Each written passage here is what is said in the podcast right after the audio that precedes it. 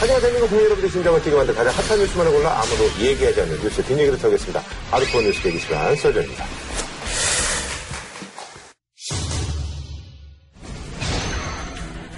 이 시간 이후부터는 제가 직접 대책본부장으로 진두지휘에 나가겠습니다.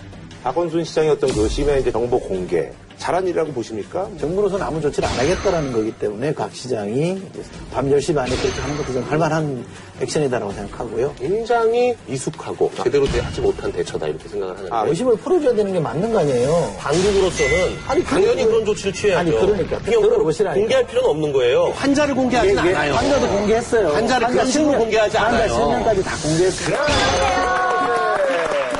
예. 야, 거친 气儿大，甘仔啊，甘仔寫上嚟啊！ 송혜교 씨랑은 뭐 러브라인. 러브? 러브라인이요? 조정석 씨가 또 뭐. 절친이시라고. 사실 그 납득이 대본을 저한테 가져와서 보여준 적이 있어요. 한번 빌려봐. 어, 이거? 비교. 무적의 기사 람만차이의 돈키하자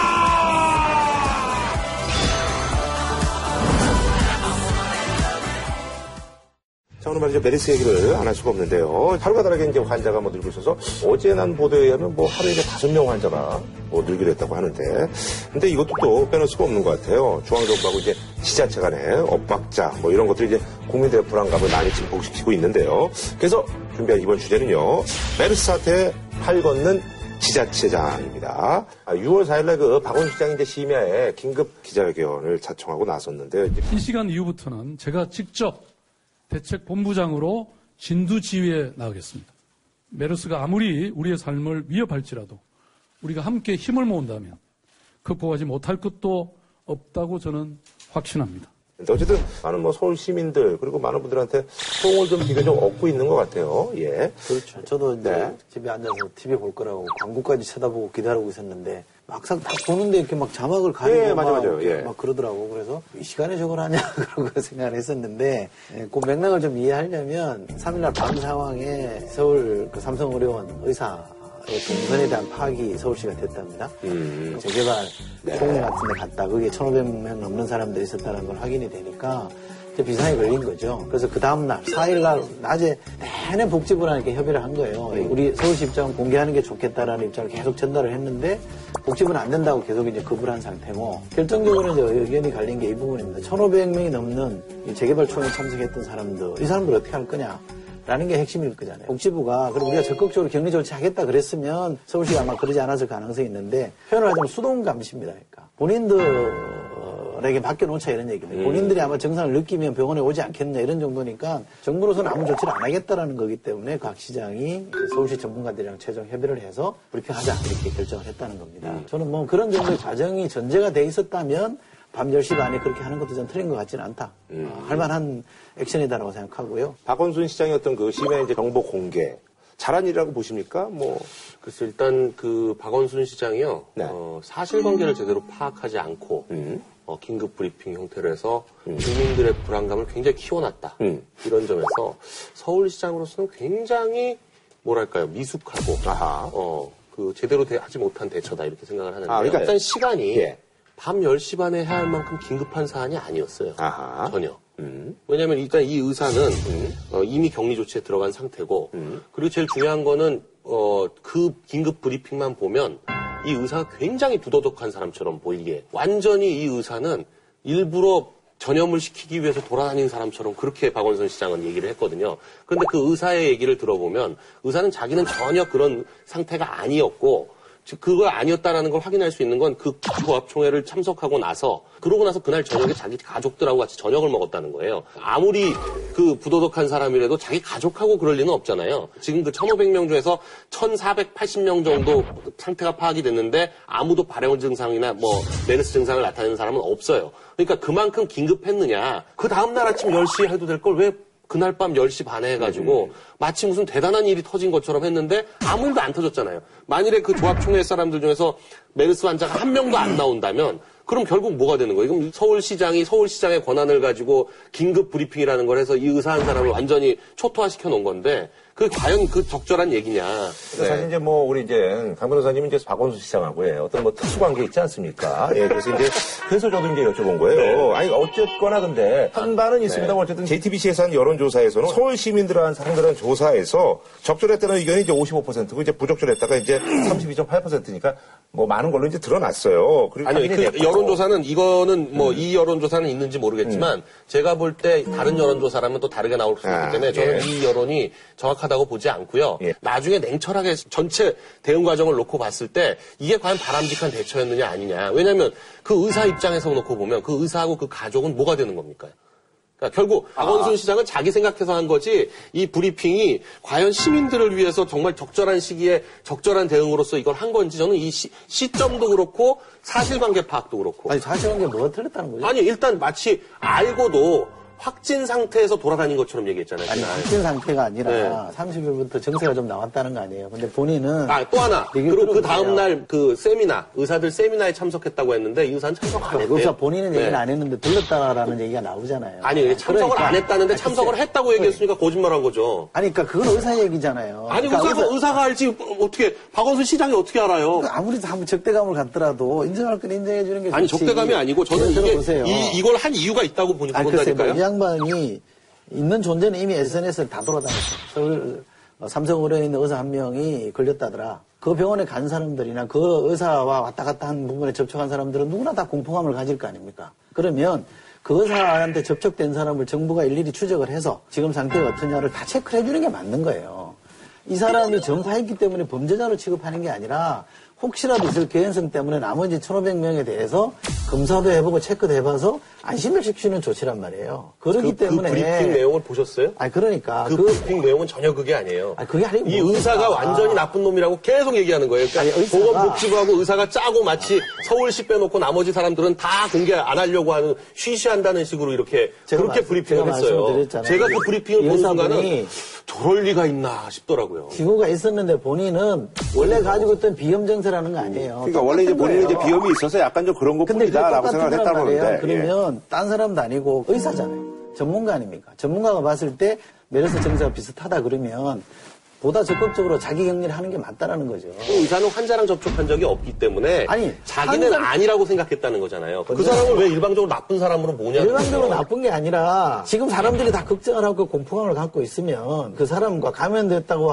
의심되는 사람과 접촉한 1,500명이 넘는 사람이 있으면 적극적인 조치를 해서 검사도 해주고 의심을 풀어줘야 되는 게 맞는 거 아니에요. 당국으로서는 아니, 당연히 그런 조치를 취해야죠. 아니, 그러니까, 들어보시라니까. 근데 그걸 긴급 브리핑 형태로 들어보시라니까. 공개할 필요는 없는 거예요. 오늘 사이를- 어느 나라에서 그렇게 해요? 만일에 문제가 생겼다? 그러면 빨리 가가지고 격리시키고 딱 그 1,500명에서 조사해가지고 격리하면 되는 거지. 지금 이렇게 했는데 아무것도 안 하고 있습니다. 긴급 브리핑. 누가 그렇게 해요? 메르스도 그렇고 에볼라도 그렇고 미국은요 공개를 다 했습니다. 공개를 환자를 공개하진 예, 예, 않아요. 환자도 공개했어요. 환자를 식으로 실명, 공개하지 환자 않아요. 실명까지 다 공개했습니다. 그렇게 공개하지 않습니다. 사우디아라비아에 지금 메르스 방역을 책임 있는 보건차관도 우리나라한테 조언하는 게 정보는 공개해야 됩니다. 그래야 불안이 조성되지 않습니다.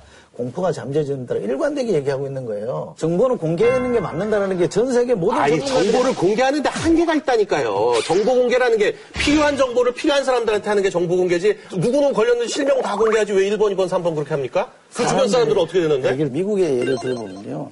미국에 에볼라가 터졌을 때 Fearbola라고 그랬죠. 네네. 난리가 났었잖아요. 예, 공포가 그죠? 심했죠. 그거 보면 환자명, 감염 경로, 치료받는 환자가 치료받는 병원 다 공개했고요. 뉴욕시는 어떻게 했냐면 이 환자가 카드 쓴 거 있잖아요. 신용카드 쓴 거에서 어디서 사용했는지를 다 확인해가지고요. 그 장소 시간까지 다 공개했습니다. 그렇게 해서 잡았어요. 전 세계 이 문제에 대해서 방역 전문가들, 바이러스 전문가들이 하는 얘기는 전염병의 대응이라는 거는 심리학에서 시작해서 수학을 거쳐서 의학으로 끝난다고 얘기를 하잖아요. 심리학이라는 건 뭐냐면 사람들은 불안해하는 거예요. 왜 길거리 가는 사람들이 마스크 쓰고 다니느냐? 자기가 전염될 가능성이 있는 병원에 가지도 않았는데 왜 마스크 쓰고 다니느냐? 그럼 심리적인 이 문제를 어떻게 풀어줄 거냐가 중요한 거죠. 그것의 핵심은 투명한 정보 공개라고 이구동성으로 얘기하는 겁니다. 그래서 저는 정보 공개하는 게 맞다고 생각한 거고 진작에 했어야 되는 걸 지금 뒤늦게 했다는 거 아닙니까? 제 잘한 거라고 보고요. 그러니까 정부가 어쨌든 간에 이제 6월 7일 날 최영공 존재 나와서 이제 병원 24개 얘기하면서 정부도 어쨌든 간에 뒤늦게 정보 공개를 하고 다 했잖아요. 그러니까 브리핑을 어.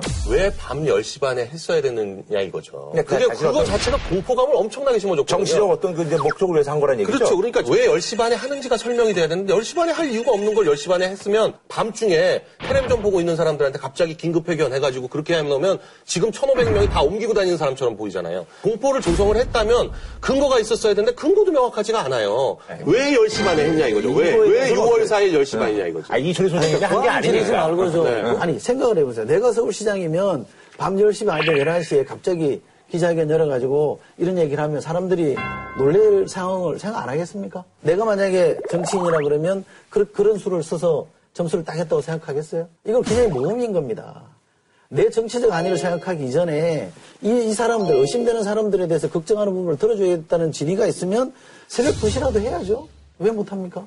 그래서 그래서 이제 많은 분들은 이런 의문을 갖는 거죠. 음. 왜 저런 정치적 노력을 할, 할 것인가? 그러면 빨리 그 1,500명을 격리시키든지 또 시장의 권한을 갖고 그걸 한 게 아니라 그걸 공개한 거 아니에요. 그, 그걸 깐 거 아니야. 아, 그래서 이제. 그래서 예, 뭐가 예. 달라져요? 그날하고 이제 그래서. 그래서 결국 그 박원순 시장이 얻은 건 그 다음 날하고 그 다음, 다음 날까지 그냥 박원순이 거- 검색어 1위를 계속 띄운 거예요. 저는 그래서 뭔가 다른 뉴스를 덮기 위해서 한 거 아니냐. 다른 뉴스요? 다른 뉴스를 덮기 위해서 한 게 아니라 이런 의문을 가진, 가진 거죠. 그 그래서? 그날을 주목하는 거죠. 6월 4일을. 음. 6월 4일에 뭐가 있었냐면 재판이 하나 열렸는데 음. 이 재판에서 그 박원순 시장 아들 박주신 씨가 지금 영국에 있는데 네네. 그 박주신 씨를 데려다가 네. 치과 그 엑스레이와 MRI를 재촬영하자. 아, 허리가 아니라요? 치과도 문제가 되거든요. 박원순 시장 그 아들이 면제받는데 그때 그 치과적인 그런 것도 아니에요. 소견으로 아니, 아닌? 아닌데, 그 MRI를 찍을 때는 엑스레이를 같이 찍도록 돼 있거든요. 음. 근데 그 엑스레이가 나중에 나왔는데 보니까 이빨이 사진이 찍혀 있는데, 근데 이 이빨이 좀 이상하다는 거죠. 음. 이 친구가 공군에 들어갈 때, 입대할 때 찍었던 다른 엑스레이가 있는데, 그거랑 이거랑 다르다는 거죠. 그- 그런데 관심 그래가지고. 있으면 국무총리 후보자 병역 면제나 파. 아니, 그것도 파야죠. 그것도 물론 파는데, 그런데 관심 좀 가져. 아, 그것도 약속했으니까 예, 그것도, 그것도 파. 파고 이것도 파고 다 파야죠. 음. 다 파는데 하여간 그날, 이렇게 그날 그 재판이 거예요? 있으니까 네. 그게 뉴스에 나- 막 본격적으로 나오기 시작하니 이걸 덮자 하고 뉴스야? 확 질렀다 이런 이런 그러니까 용어. 지금 좀 전에 사실 이제 두 분이 너무 과열이 돼서 나는 왜 그러지나 했더니 또이 왜 내가 과열이 돼? 혼자 과열됐지. 그러니까 이제, 이제 과열이 되셔서 그래서 이 얘기 들으니까 약간 좀 실수로 지금 약간 어, 머금으시는데 다 끝난 얘기를. 아 그래요? 아, 끝난 게 아니라 재판을 하고 있습니다. 아이고 계속 하세요. 뭐 하고 싶으면 하시는 건데. 아 그거라. 네. 그래서 박원순 시장이 어쨌든 간에 정치적으로 이제 뭐 득실을 봤다라는 거에서는 이제 득을 어, 봤다라는 게 이제 많은 어떤 지민들의 어떤 아니, 그, 저는 의견이에요. 이게 그렇게 볼 문제는 아닙니다. 어떤 사안이 터질 때, 밤 11시, 10시, 11시에 긴급 기자회견 했을 때 이게 나한테 득이 될 거냐, 손해가 될 거냐는 쉽게 예단 못 합니다. 음. 정말 이게 말 그대로 지적하듯이 정부가 쓸데없는 얘기해서 불안을 조성하느냐, 그런 여론이 더 많았다 그러면 마이너스였겠죠. 그런데 지금은 많은 사람들이 박원순 시장이 잘했다. 박원순이 한 거기 때문에 잘했다는 게 아니에요. 정부가 워낙 대응을 엉뚱하게 하니까 정부가 초동 대응 미숙하게 했잖아요. 맞는 게 아무것도 없어요.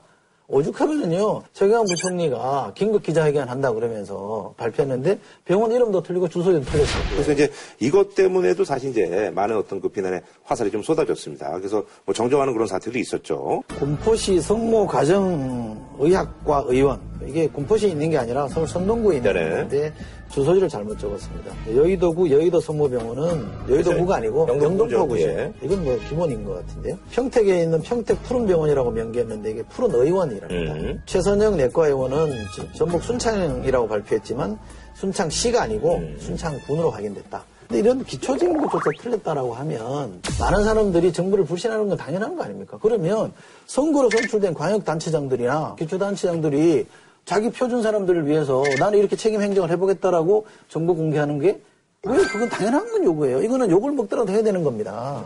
뭐 어쨌든 뭐 이제 정부하고 이제 뭐 어떤 그 박근혜 대통령의 어떤 대응이 사실은 조금은 이제는 좀 판단사고였다는 것은 뭐 인정하시는 거잖아요, 강 변호사님도. 박근혜 대통령이 대응을 잘했다는 말씀을 드리는 게 아니에요. 지금 대, 응 은 굉장히 못하고 있었죠. 그러니까 지금 확산 속도도 네네. 전혀 늦추지 못하고 있고 늘어나고 있기는 한데 여러 가지 복잡한 상황이래 가지고 보건복지부 입장에선 이걸 공개해야 되냐 말을 가지고 굉장히 논의, 논의를 하고 있는 중인데 갑자기 이렇게 누구 하나가 돌출적으로 내가 공개하겠다 그러고는 밤중에 심야 브리핑 열어가지고 그렇게 까 버리면 알겠습니다. 보건복지부 입장에서 황당할 거 아니에요. 아니, 보세요. 보- 아니, 아니, 서울시장은. 서울시장은 아니, 시민의 좋은데. 시장이기도 하지만 아니, 좋아요, 좋아요. 서울시 보건복지부 그쪽은 보건복지부 산하에 있는 거예요. 자, 최경환 부총리가 대통령이 3일날 공개하라고 지시했다 그랬죠. 네. 박원순 시장이 며칠 날 공개했어요. 4일이요. 뭐가 문제입니까, 그럼? 대통령이 공개하라고 그랬는데, 3일날 공개하라고 그랬는데, 4일날 공개한 게 뭐가 문제예요? 대통령 뜻에 따른 거 아닙니까? 알았는지 몰랐는지 모르겠으나. 그렇잖아요, 그죠? 3일날 무슨 일이 있었어요? 우리가 한번 복귀를 해보자. 정부가 지금 뭘 했는지 따져보자. 박원순 시장 뭐 나쁘게 보는 건 좀, 뭐, 알아서 볼 일이니까 내- 제가 시비 걸 수는 없는데, 5월 20일 날 메르스 환자 확진이 나왔죠. 5월 26일 날 국무회의가 열렸습니다. 이때 윤영태 장관이 첫 보고를 했답니다. 대통령한테 첫 보고를 합니다. 20일 날 확진 환자가 나왔는데 26일 날 국무회에서 첫 보고를 했답니다. 이게 정부입니까? 이게 보고 채널이에요? 이게 정부가 제대로 대응하고 있다고 생각하십니까? 이날 대통령이 메르스에 대해서 한마디도 언급 안 했습니다. 6월 1일 날 개수비라는 게 있었습니다. 메르스 환자를 15명이라고 그랬어요. 그날 새벽 6시 40분에 보건복지부가 18명이라고 발표했어요. 일국의 대통령이 국민한테 메시지를 던지는데 틀린 숫자를 얘기하고 있습니다. 아무도 책임지는 사람이 없어요. 이게 정부입니까? 또 6월 1일 날 첫 사망자가 발생했습니다. 이때가 모를 메르스 공포라는 게 급격하게 확산되는 시점이죠. 6월 2일 날 대통령이 전남에 갔습니다. 창조경제혁신센터 출범식에 참석했습니다. 근데 이날 뭐 있었어요? 3차 감염자가 처음 나온 날입니다. 6월 2일 날이죠. 최경환 부총리 유럽 출장 갔습니다. 3차 감염자 첫 번째 나왔고 대통령은 전남 가고 총리 대행이라는 한 사람은 유럽 갔습니다. 아무것도 없어요. 6월 3일 날 대추동에 휴교 학부모들이 요구해서 대추동에 휴교했잖아요. 새누리당 이날 뭐 하자 그랬습니까? 메르스 사태 관련해서 당정입 하자 그러니까 청와대가 거절했습니다. 안 한다 그랬습니다. 그리고 나서 6월 5일 날 비로소 청와대 민경욱 대변인이 대통령의 관심사 중에 메르스 사태가 맨 위에 있다고 얘기를 합니다. 20일 날 확진되고 6월 5일까지 도대체 얼마나 흘렸습니까? 이러고도 이게 정부고 이러고도 이게 대통령이고 이러고도 이게 청, 청와대입니까? 그럼에도 불구하고 거기를 믿고 과연 단체장들이 시민의 안전을 책임져야 되는 도민의 안전을 책임져야 되는 단체장들이 손 놓고 나몰라라 하고 있어야 된다고 보십니까? 아니 그래서 사실 이제 박원순 서울시장뿐만 아니라 정부도 각 지자체 장들과 이제 뭐 협의해서 이제 확산을 이제 막겠다 뭐 이렇게 이제 얘기를 한 상황인데요. 지자체장들도 어, 원희룡 제주도지사 같은 경우는 예비비 15억 원을 긴급 투입해서 발열 감시 카메라 같은 거 추가 구입하고 의료 보호복 마스크 이런 보호 장비로 확보키로 했다고 하고요. 음. 그리고 뭐 다음 주 예정되는 국회 참석 등의 서울 출장 일정까지 모두 네. 추가했다고 하고요. 서병수 부산시장 같은 경우에는 부산에서 지금 첫 1차 양성 반응자가 나와가지고 뭐 긴급 대책 회의 같은 것을 가졌다고 하고요. 음. 남경필 지사는 어, 메르스 긴급 대책회의를 보건복지부하고 함께 하고 있고 그리고 경기도 보건환경연구원에서 하루 24시간씩 메르스 검사를 실시해서 어, 결과를 굉장히 빨리 얻을 수 있다 아, 이렇게 얘기가 나오고 있고요. 유정복 인천시장 같은 경우에도 지금 미국 출장 중에 7일날 중도 귀국을 해서 어, 대응 상황을 직접 지휘하겠다 이렇게 나오고 있는 상황인 것 같아요. 아니 근데 이제 저기 이재명 성남시장 이분은 뭐 이제 한술 더 떠서 어떻게 보면 이제 그 환자의 어떤 뭐 신상 정보까지 SNS에 이제 제기를 해가지고 굉장히 이제 논란이 되고 있는데. 이분은 더 심각한 게 자기 페이스북에다가 이걸 자기 SNS에다 올렸어요. 그러니까 이것도 황당한 거죠. 그러니까 정말 그렇게 생각했다면 성남시 SNS에 올리거나 아니면 성남시 홈페이지에 올리거나 그럼 모르는데 자기 SNS 팔로워 늘리려고 하는 건지 뭔지는 모르겠지만 이 2차 검사 양성 반응을 했다는 환자의 직장 그리고 거주하는 아파트 그리고 이 자녀가 다니는 학교명까지 다 적어놨어요. 학교까지 적은 거는 도대체 어쩌라는 얘기인지 그래서 저는 이 정말 납득하기가 곤란한데 나중에 또 이게 막 문제가 되니까 보도 자료를 또 내요. 또 시장 명의로 그렇게 처음부터 보도 자료를 냈든지 지금은 SNS로 수많은 정보가 실시간으로 확산되는 시대라서 오늘 밝힌 환자의 정보는 어차피 며칠 빠르면 수시간 내에 지역사회에 모두 알려질 내용이다.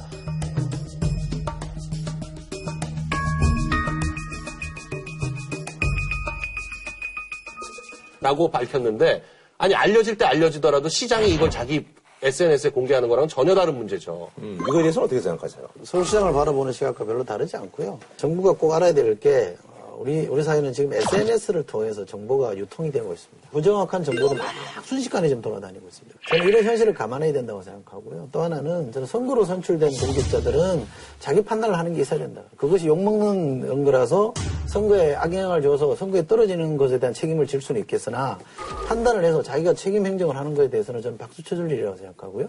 그것이 잘했느냐 못했냐는 시민의 평가를 몫이라고 생각합니다만 행위 자체가 저는 잘못됐다고 보지 않습니다.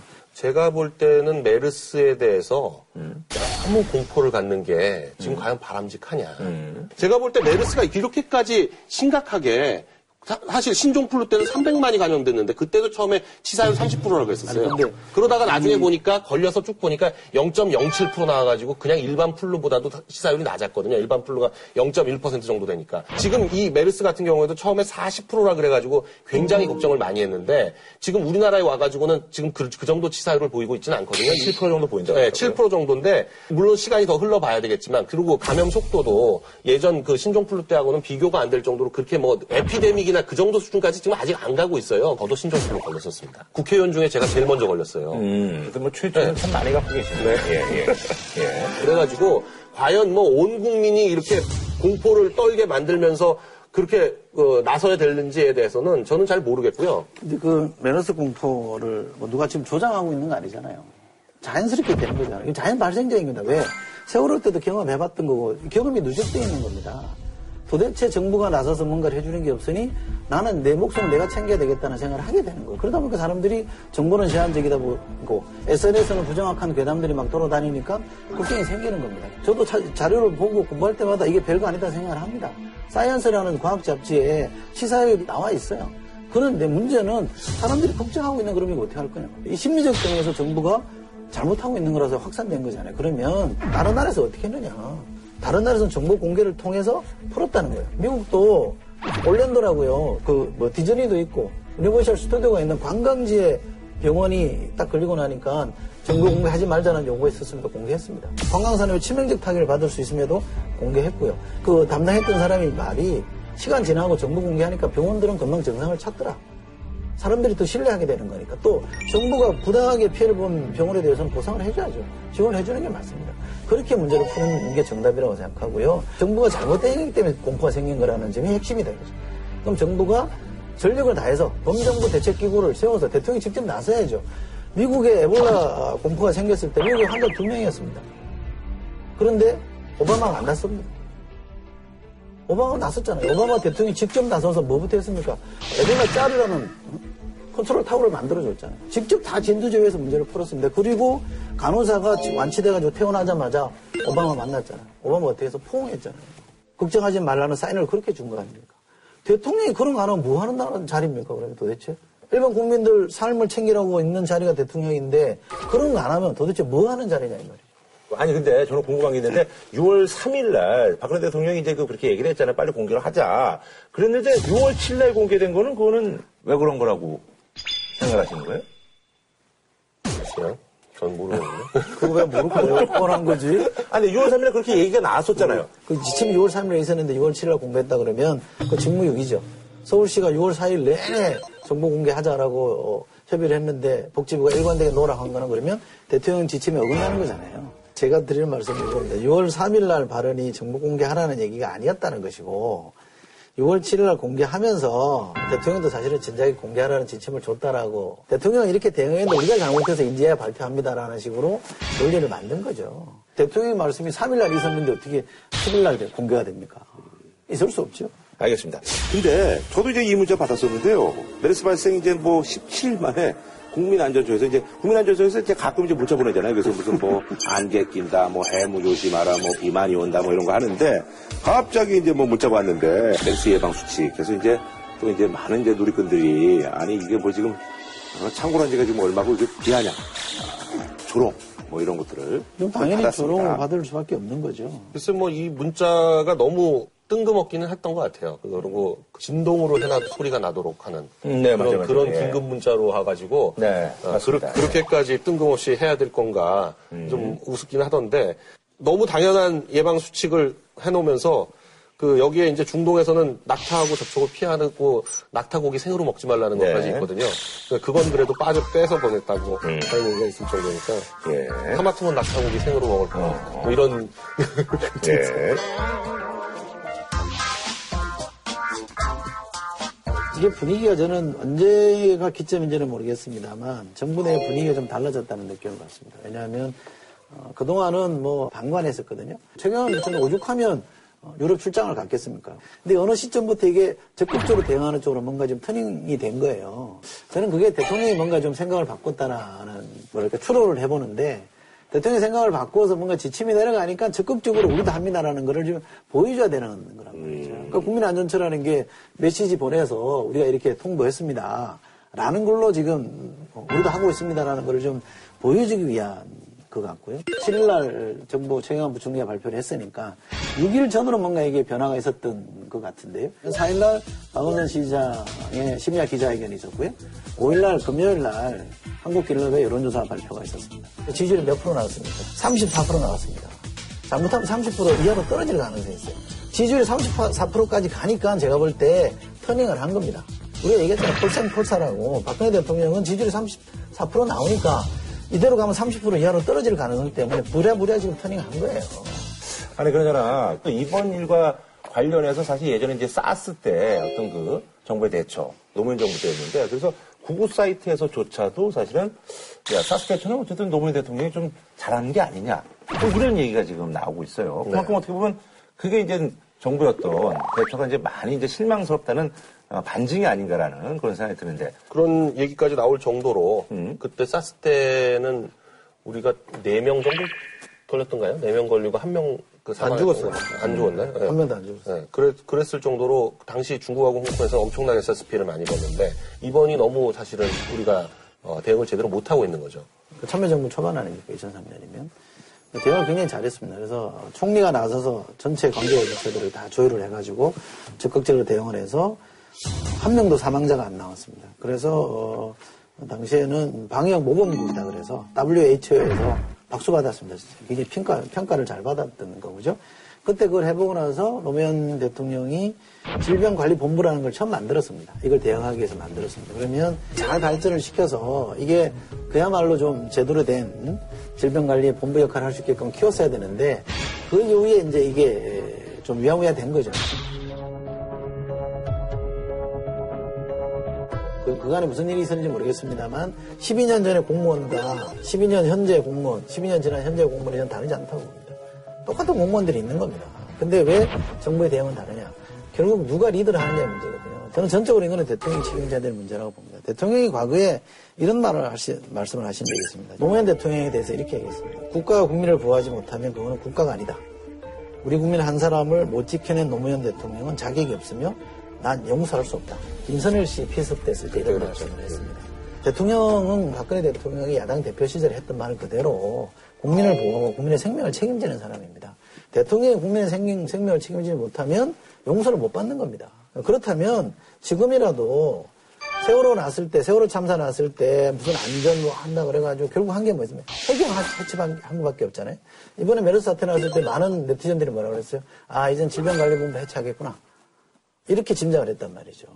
국가로부터 내가 보호받고 보호받는 국민이라는 생각이 안 들면 당연히 욕하게 되고 당연히 자고초를 강구하게 되고 서로 불, 불확실한 정보를 주고받는 건 당연한 위치 아닙니까? 그러니까 그걸 지금 탓할 수는 없는 거다. 아니 그러저는 오늘 사실 이제 그 총리 이제 청문회가 열리거든요. 그래서 이제 황교안 총리 후보자가 오늘 이제 청문회 지금 뭐 이제 진행이 되고 있는데 오늘 내일 청문회 하고 예. 10일 날은 증인 네. 사흘간 하죠. 그리고 이제 그 저기 어, 성완종 리스트와 관련해서 이제 홍문종 이것도 이제 오늘 이제 소환이 되는데 근데 이런 것들을 뭐 사실 뭐 관훈이라고 표현해야 될지 뭘지 모르겠습니다. 어쨌든 메르스 사태 때문에 사실 약간 뉴스의 어떤 중심에 이제 비껴간 건 사실이거든요. 아니 근데 어찌됐거나 여태 역대 지금 총리. 청문회 청문회 중에서는 제일 관심을 덜 받게 되- 되겠죠. 사실 의혹이 제기되는 숫자만 놓고 보면 역대 아마 랭킹으로 보면 상위권에 올라가 있는 사람이에요. 그런데 일체 항거하고 있거든요. 근데 평소 같으면 왜 대답 안 하냐고 끊임없이 문제 제기를 언론도 했을 텐데 지금 뭐 메르스 기사 때문에 덮여 있기 때문에 기사의 지면을 우선 기사를 배치할 지면이 없어요. 그러다 보니까 사람들이 관심을 안 갖게 되는 거거든요. 저는 사실은 박수 받으면서 총리가 취임을 해야 그 대중적 동력을 가지고 자기가 원하는 바를 해볼 수 있는데 썰가원이 이, 이 청문회 통과한들 얼마나 힘 있는 총리가 될 건지에 대해서는 저는 회의적입니다. 네. 뭐 하실 말씀 없어요? 총리요? 예. 아니 근데 저기 초반에 파이팅에 비해서 지금 갑자기 훅 이제 그 사람을 왜 일방적으로 나쁜 사람으로 보냐? 일방적으로 아, 나쁜 어느 나라에서 그렇게 해요? 한자를 공개하진 예, 않아요. 환자도 공자를 환자 실명 공개하지 않아요. 갑자기 훅 이제 기운이 꺼져가지고 초반에 목소리를 너무 높이셨나 봐. 아니 아까는 뭐 대단히 뭐가 있는 것처럼 막 그냥 막 그냥 뭐, 어, 뭐 공포 조성 한다고 뭐 그런 것처럼 막 그냥 막 떠들더니 갑자기 뒤에 가서 기운이 훅 꺼져가지고 한참 하늘로 변호 부탁드리겠습니다. 저는 최근에 조국 교수가 안철수 의원은 다름 아닌 의사 출신이다. 자신의 상품성을 높일 수 있는 좋은 기회다. 내가 안철수 의원이라면 방역복과 마스크를 장착하고 정부 방역센터와 주요 병원을 돌겠다. 그리고 광화문 광장에 서서 박근혜 정부의 의료정 무능을 질타하겠다. 뭐 이렇게 조언이라고 했어요. 근데 저는 이번 사태를 정치적 입지를 가질 좋은 기회로 만일에 지자체장이나 누가 이렇게 네. 본다면 그분이 바로 정치계의 메르스다 이렇게 생각을 합니다. 그러니까 그 국가적인 위기 또는 국가적으로 대처해야 될 거에 각자 그냥 지자체장이 자기 이름 알리겠다고 이렇게 나서고 나서고 하는 것이 과연 바람직하겠느냐. 이게 지금 이 순간에는 언론의 주목을 받을지 모르지만 사태가 정리되고 나서 좀 냉정해지면요. 이건 나중에 다 평가받습니다. 네. 과거에 한- 새누리당이 한나라당 시절에 노무현 전 대통령에 대해서 경포대라 그랬습니다. 경제를 포기한 대통령이라고 했거든요. 저는 박근혜 대통령에게 국방대라는 명칭을 드리고 싶습니다. 국민의 안전을 방치하는 대통령이다. 이런 대통령 아니었으면 좋겠습니다. 네. 자, 두 번째 소식은요. 임금 피크제를 둘러싸고 노사 간의 다툼이 굉장히 첨예합니다. 이 와중에 정부는 2016년부터 공공기관 임금 피크제를 실시하겠다. 정부가 내년부터 모든 공공기관에 의무적으로 임금 피크제를 도입할 예정입니다. 정년을 늘리는 대신 특정 시점 이후 임금을 줄여나가는 임금 피크제가 도입되면 퇴직자는 줄게 되지만 줄어드는 퇴직자 수만큼 신규 직원 채용도 의무화하기로 했습니다. 그래서 준비한 이번 주제. 자, 이거 좀 부탁드릴까요? 네. 야야, 야야, 내 나이가 어때서? 아, 아, 노래. 노래 부르는 거야, 지금? 돈 벌기 딱 좋은 나이인데 어, 이 노래 모르죠? 알아. 왜 시켜, 이거? 아, 그, 아시면 한번 좀 해보시죠. 아니, 안다고 꼭 부르는 건 아니지. 아니 그러잖아 임금 피크제는 사실 우리 사회에서 이제 뭐 은행권을 중심으로 해서 이제 많이 이제 네. 이게 지금 뭐 실시가 되고 있고요. 그리고 대기업들도 많이 예, 하고 있어요. 용어 네. 자체는 뭐 사실 웬만한 분들이 다 이제 추론할 수 있을 거예요. 벌써 이제 시행되기 시작한 지가 10, 여년 됐어요. 네네. 신용보증기금이 제일 먼저 네. 2003년도에 도입을 해가지고 그 이후에 뭐 2014년에는 삼성전자도 도입을 했으니까 네. 신용보증기금 같은 경우에는 55세를 임금 피크로 정하고 있는데요. 그러니까 54세까지가 임금이 제일 많은 거고 음. 55세가 되면 54세 때 받았던 거에 75% 그리고 56세가 되면 그거에 55% 음. 아하. 57세가 되면 35% 이런 식으로 거기서부터 쭉 낮춰 나가는 거예요.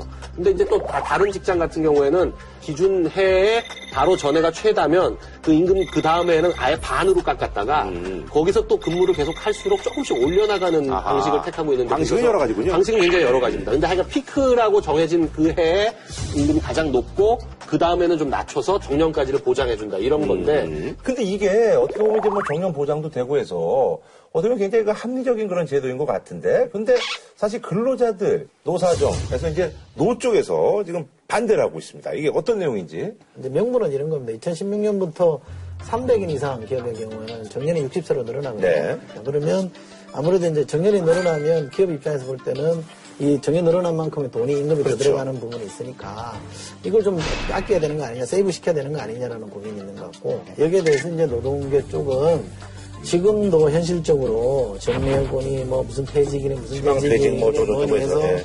정년을 채운 노동자는 10.7%밖에 안 된다는 거고 또 사무직들의 퇴직 연령을 따져봤더니 평균 53세에 불과하다. 음. 그러면 말이 60세지만 그 전에 다 그만두는데 음. 그렇잖아요. 만약에 10%만 남아있다 그러면 이 10%를 위해서 임금을 깎자는 얘기밖에 안 되는 거 음. 아니냐라는 거라서 사실상 이거는 임금을 깎기 위한 시도다라고 문제 제기를 하는 음. 그러니까 거고. 한마디로 이제 뭐 재계에 어떤 그 저 손을 들어준다 뭐 이런 그렇죠. 얘기잖아요. 그리고 예. 또 하나 이제 올해 제- 근무한 사람들의 임금을 좀 아껴서 새로운 청년들의 취업을 유도하겠다는 것도 데이터를 보니까 별로 실효성이 없더라. 음. 일부 회사에서 좀 늘어난 것 같긴 한데 그러나 그것이 임금 피크제 때문에 됐는지 유의미한 숫자는 아 니다. 다른 요인이 작용했는지 음. 검증이 안 돼 있다라는 문제 제기를 하는 거고요. 제가 볼 때는 이게 정년 연장과 임금 피- 피크제가 함께 뭉쳐져 있어서 요거 자체를 가지고 취업 규칙에 반영을 할 때 지금 고용노동부 입장으로는 근로자한테 일방적으로 불리한 내용이 아니기 때문에 그냥 고칠 수 있다 취업 규칙을 그게 지금 문제가 되고 있는 겁니다. 네. 거기에 대해서 노동계 쪽에서 반대하고 있는 거예요. 민주노총과 한국노총 등 노동계 관계자 100여 명이 공청회장 입장을 기다립니다. 이기권 고용노동부 장관이 입장하자 장내는 아수라장이 됩니다. 취업 규칙이라는 게 있잖아요. 네.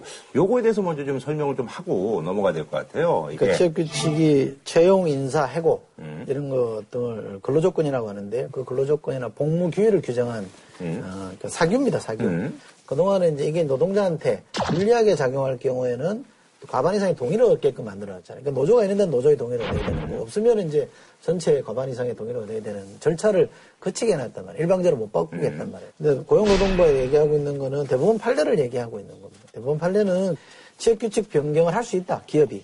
노동자들 동의, 노조의 동의라는 게 필수적이지는 않다.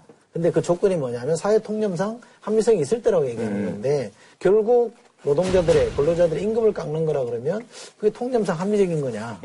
라고 노동자들은 생각하는 것인 거고요. 어차피 이제 뭐 정년이 보장이 안 되는 판에 실질적으로. 그렇죠. 저는 노동계 입장이 좀 설득력이 있어 보입니다. 왜냐하면 큰 기업들이 고용 안 하는 게 돈이 없어서 안 합니까?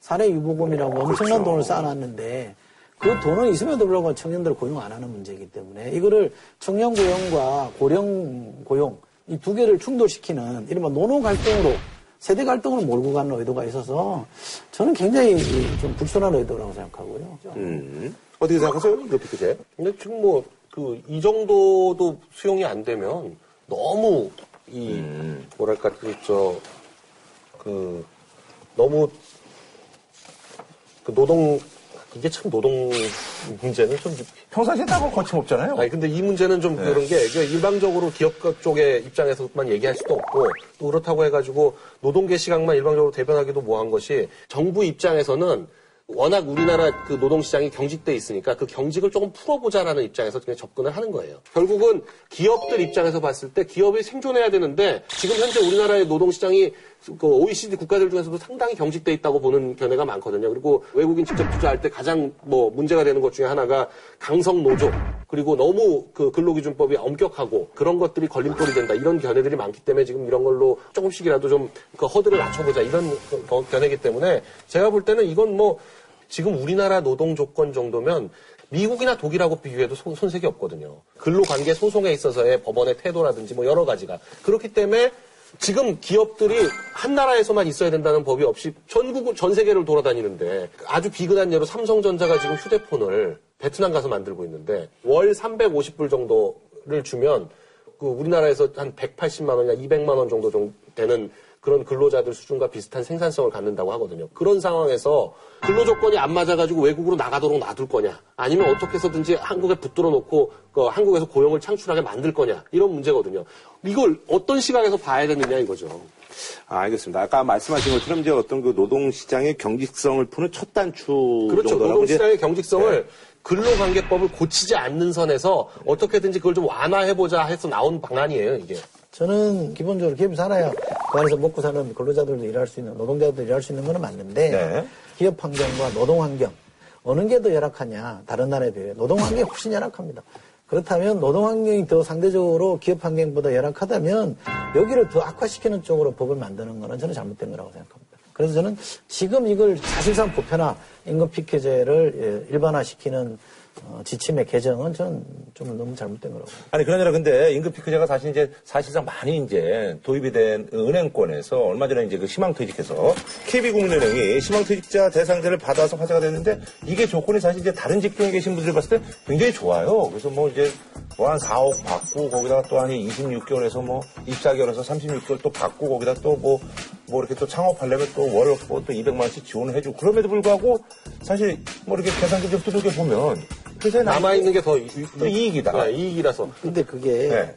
그 따져서 봤을 때 남아있는 게 정년까지 내가 그대로 남았을 때 받는 돈 총액과 희망퇴직이나 명예퇴직했을 때 받는 돈이 예, 더 작다. 이렇게 해서만 그냥 그 사람들이 그냥 나 안 나갈란다라고 선택하겠느냐라고 저는 보지 않고요. 뭐 그런 점도 있을 수 있겠으나 4억이든 5억이든 받아 나가서 할 게 뭐 있습니까? 할 게 없잖아요. 치킨집 차려가지고 오토바이 안 타고 가다가 배달해 본들 지금 거의 다 망하고 있잖아요. 이게 자영업자들, 특히 음식점들은요, 5년 지나면 남아있는 식당, 음식점이 10개 중에 한 개, 두 개밖에 안 됩니다. 그냥 나가라 할때안 나가고 있으면 대접 제대로 해줍니까? 천덕꾸러기 만들잖아요. 자, 자리도 구석에 넣고 이상한 일 시키고 그러는데, 그거 뻔히 예상되는데도 그 사람들이 차마 못 나가는 이유는 뭐냐? 나가서 할 게 없다는 거예요. 그러니까 그 현실을 감안해야지, 무조건 말만 명예 갖다 붙이고 희망 갖다 붙이고 뭐 이렇게 붙여서 퇴직하라 그런다고 해서 누가 퇴직하겠냐. 제일 좋은 게 사실 저도 뭐 이제 뭐 요즘 뭐 또 일을 많이 하고 있습니다만 이게 일이라는 게뭐 사실 뭐 한 60세까지 아주 꾸준하게 보장되면 누가 지금 쉴 거 보시면서 누가 지금 이렇게 하겠습니까? 이 보장이 없으니까 그냥 미친놈처럼 하는 거 아니에요. 들어올 때 그냥. 네, 언제 어떻게 될지 모르니까. 들어올 때 들어오셨는 그 항상 이렇게 자조적으로 얘기를 하거든요. 아, 요거를 그냥 좀 꾸준하게 일주일에 한세 개씩 해가지고 쭉 보장되면 얼마나 좋을까. 근데 그게 안 그렇거든요. 그러니까 아마 이제 뭐 우리 이제 일하시는 분들도 또 경제 환경이라는 게 사실 언제 급변할지도 모르는 거고. 이게요, 네. 이걸 정부도 전 나쁘다고 보는 게 기업회만 이렇게 떠넘기면 안 됩니다. 사실은요, 노동자들이, 근로자들이 이직이나 퇴직을 좀 결정할 수 있으려면 그만둬도 어느 정도는 삶이 유지되면 되거든요. 그게 우리가 복지라고 말하는 거 아닙니까? 최소한의 복지가 주어져 있으면 여기서 해고돼도 조금 기다렸다가 딴 데 가면 되거든요. 근데 지금 이게 복지가 안 돼 있다 보니까 온 가족이 여기만 쳐다보고 살잖아요. 근데 여기 잘라버리면 내가 거의 해고는 살인이라는 표현이 그렇게 해서 나오는 거거든요. 문제의 본질은 복지에 돈 들이기 싫으니까 기업들한테 너가 좀 힘들어도 노동자들 꼬셔가지고 이렇게 해봐라. 우리가 이렇게 길을 터줄 테니 밀어붙여라. 이거 하는 거는 모든 부담을 기업들하고 노동자한테 떠넘기는 거잖아요. 이건 나쁜 겁니다. 이렇게 하면 안 돼요. 기업에다만 떠넘기지 말고 기업이 고용 유연성을 유지할 수 있으려면 복지라는 시스템을 만들어주면 그건 정부의 몫이잖아요. 자, 한 줄로 평좀 부탁드리겠습니다. 그러니까 정년이 연장되는 만큼 새로운 그 청년들을 안 뽑게 그렇죠. 되거든요. 얘기죠. 그게 가장 큰 우려가 되기 때문에 이 뒤로 나가는 문이 너무 철통 같으면 들어오는 문도 철통같이 된다. 음. 그러니까 이 양쪽 문이 어느 정도 좀 완화돼야지 지금 어쩔 수 없이 서로가 조금씩 양보할 수밖에 없다. 네. 그 임금 피크제라는 게 임금 나누자는 거 아니에요, 그죠? 나눠서 더 많은 사람들이 고용되자 이런 거는 내용적으로 보면 pay cutting입니다. 임금 삭감이거든요. 보다 근본적으로 job sharing 하는 걸로 가야 되고요. job sharing이 되려면 국가가 지원해 주면 됩니다. 그야말로 job sharing으로 가는 게 답이지 pay cutting으로 가는 임금 피크제는 저는 답은 아니더라고 봅니다. 네. 자, 이 푸틴이 국제 그 NGO 활동에 국내 활동을 좀, 좀 제약을 하겠다고 해서 이제 논란이 되고 있는데요. 그래서 이제 이번에 준비한 주제, 푸틴의 NGO 퇴출 작전입니다. 지지율이 무려 80%가 넘습니다. 예. 사실 뭐 선거가 치러지고 이러는 나라에서 사실 80% 넘기가 쉽지가 않은데. 네. 룰라 대통령 퇴임할 때 80%. 어, 이거 쉽지 않은데. 브라질의 룰라 대통령. 예. 어쨌든 뭐 이제 NGO 활동에 이제 뭐 제약을 두겠다고 하는데 이게 무슨 얘기죠? 되게 이제 푸틴 같은 약간 독재자 스타일이잖아요. 좋게 말하면 권위주의 장관이고 나쁘게 말하면 독재자이거든요. 8년 집권한 뒤에 4년 총리로 내려앉았다가 다시 복받고 이제 6년짜리 대통령이 지금 또 하고 있잖아요. 음. 한번 더 하면 12년입니다. 네. 20년 장기 집권하고 네. 총리까지 하면 24년이 되는. 건데 이렇게 이제 자기가 절대적 인기를 누리고 권위를 다이 독점하고 있는 사람들이 제일 번거롭게 하고 귀찮고 성가신 데가 사실은 이른바 시민단체나 뭐 인권단체나 그렇죠. 뭐 환경보호단체나 네, 이런 데예요. 예. 거의 뭐 정적들은 없다고 보면 되잖아요. 그- 그게 다 정리돼 있어요. 네. 그러니까 환경, 인권 이런 거 갖고 이제 시비 거는 게 가장 듣기 싫은데 네. 그래서 이제 NGO라고 해서 비정부 기구라 해서 막 활동하면 성가시니까 아예 속된 말로 법으로 재갈을 물려버린 거죠. 음. 법으로 처벌하겠다. 이게 딱 목적인 겁니다. 그래서 보니까 뭐 저기 법 이름이 이제 바람직하지 않은 조직에 관한 법이라고. 웃기더라고요. 뭐 해석을 이렇게 했는데 바람직하지 않은 조직. 그, 그 러시아 법무부에 의해서 그러니까 우리 예. 같으면 이제 검찰에 의해 가지고 러시아 헌법의 기본 질서와 국방 및 안보에 위협이 되는 단체로 지정되는 외국이나 국제 비정부 기구들은 러시아 내에서 활동이나 지부 설립을 금지. 예.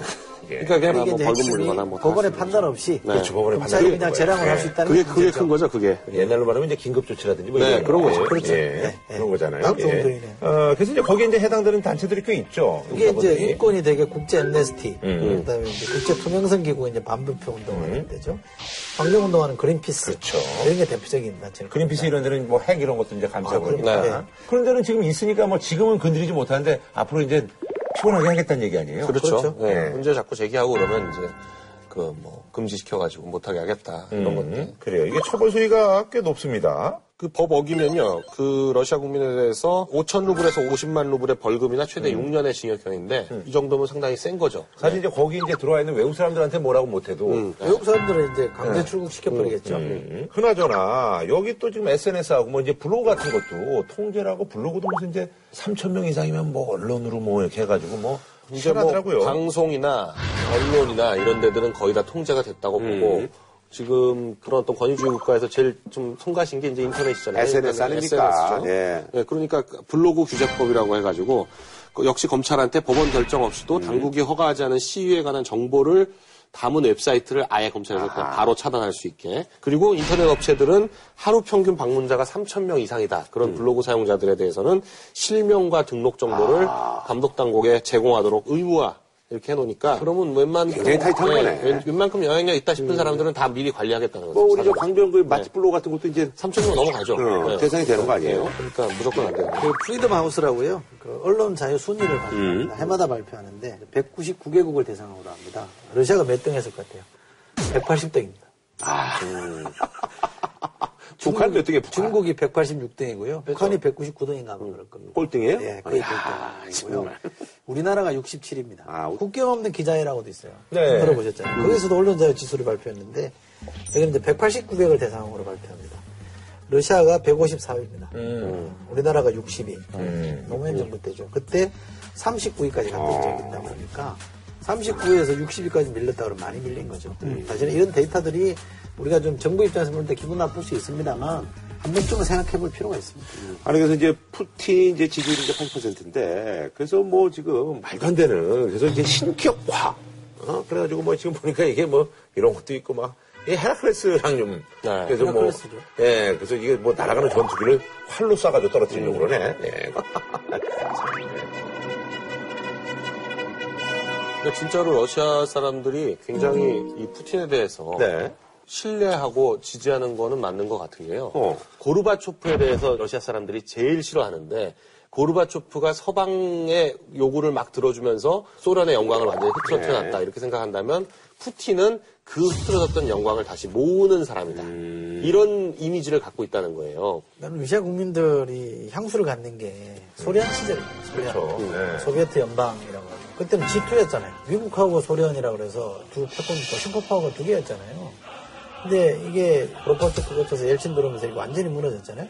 옐친 때는 거의 바닥이었습니다. 이게 인플레율이 뭐 몇만 퍼센트까지 몇십만 퍼로 몇 년 사이에 몇십만 퍼로 완전히 망했던 나라잖아요. 그 사람은 맨날 뭐 술 취했고 뭐 그렇죠. 예. 그러니까 그 술 취한 옐친이 말아먹은 나라, KGB 출신인, 정보기관 출신인 이 푸틴이 다 등장하면서부터는 경제가 엄청나게 좋아졌습니다. 그러니까 초반에 2000년부터 2008년 집권할 때까지는요, 뭐 GDP가 4배 끌어올리고 주식까지 절대 끌어올리고 엄청나게 좋게 만들어 놨습니다. 그러니까 사람들이 박수 치는 거고요. 유가가 좀 또또 물가도 안정세로 회복되고요. 돌아가고, 네. 물가도 좀 올라가고, 있고, 국가 채무도 지금 줄고 있고, 또 미국하고도 어떨 때는 맞짱도 뜨고, 처음에는 푸틴이 안 그랬거든요. 미국이랑 동반자처럼 이렇게 잘 가다가 어느 순간부터 목소리 내고, 맞짱도 뜨고 하니까, 이게 표트르 대제죠. 러시아 사람들이 좋아하는 게 표트르 대제죠. 네, 표트르 대제죠. 새로운 짜르가 왔다. 아, 그러니까 이 소련의 영광을 재현할 짜르가 왔다. 진짜로. 그래가지고 예. 그래서 Putinism이라는 말이 생겼어요.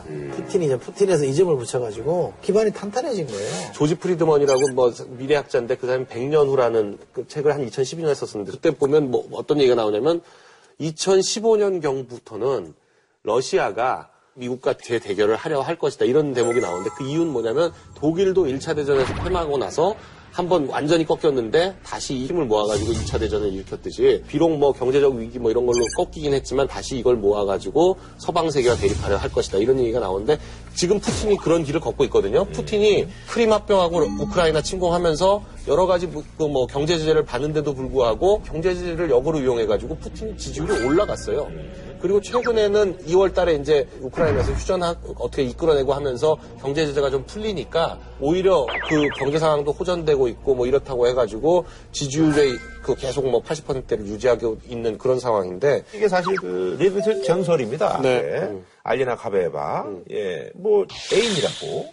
예. 그 근데 뭐 지금 이혼을 했거든요. 네. 원래 부인하고는 돌싱이잖아. 네. 예, 그 부인의 딸하고 뭐 우리 한국 사람하고 결혼한다 그래가지고 그때 막 그런 얘기가 예, 있었죠. 예. 예. 그랬었는데 지금 이 알리나 카바에바하고는 아주 거의 공인된 사이인 것 같고요. 왜냐하면 알리나 카바에바를 러시아의 상당히 큰 미디어 그룹의 회장을 시켜줬어요. 음. 그러니까. 예, 그러니까 아무 언론하고 관계없는데 미디어 그룹 회장 시켜주고 우리나라가 뭐, 막장 드라마 같은 데 보면은. 그냥 그, 그, 회장 저, 회장 주고 그런 거, 그, 그런 거죠. 네. 예, 그거하고 똑같은 건데. 근데 임신했다는 소문도 있고, 최근 들어서는 출산했다는 얘기도 있는데, 이게 뭐 딸이란 얘기도 있고, 아들이란 얘기도 있고, 그래요. 음. 근데 이제 뭐 말은 뭐 자기네 이제 뭐 2018년 대선에는 관심이 없다. 근데 이거 뭐 사실 믿을 수가 없죠. 예. 기호지세입니다, 제가 볼 때는요. 이게 워낙 오랫동안 푸틴이 집권했기 때문에 세력이 이렇게 만들어져 있잖아요. 푸틴이라는 정점을 중심으로 기득권 세력이 딱 넓게 포진해 있는데 지금 대안이 만들어져 있는 것도 아니잖아요. 그러니까 빠질래야 빠질 수 없는 거고요. 여기 아마 방식을 이렇게 하겠죠. 시민사회나 이런 데서 한 번 더 해주십시오라는 청원운동 같은 걸 하고 그럼 마지못해서 내가 받아들이는 형태로 가겠죠. 52년생이니까요, 푸틴이. 그죠, 젊죠? 네. 자, 한 줄로 평정 부탁드리겠습니다. 뭐 NGO 퇴출 작전은 NGO. No good. 제가 내가 한번 얘기했던 징기스칸이 했던 말 성을 쌓으면 망하고 길을 내면 흥한다. 아, 본인이 자신감이 있을 수록 열어야지. 자꾸 닫으면 그게 패망을 재촉하는 길이라고 생각합니다. 네. 자, 저는 다음 주에 찾아뵙도록 하겠습니다.